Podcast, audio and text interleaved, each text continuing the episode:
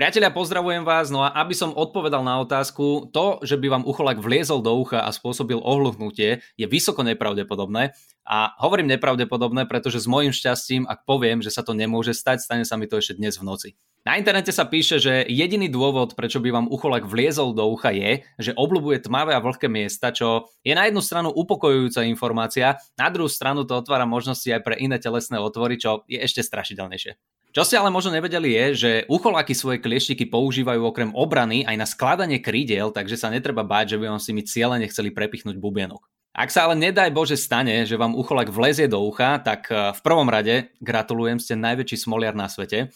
A v druhom rade stačí navštíviť lekára, ktorý silným prúdom vody vystrieka chrobaka von. Aby sme to teda uzavreli, toto tvrdenie je starý mýtus, ucholák má proste smolu v tom, že vyzerá strašidelne a volá sa podľa časti ľudského tela a úprimne buďme radi, že je to ucholák, dobre? Lebo predstav si tú paniku, keby máme na Slovensku chrobaka s kliešťami, čo sa volá pišulak. Ďakujem pekne priatelia, dúfam, že ste sa naučili niečo nové a počujeme sa opäť na budúce. Čaute.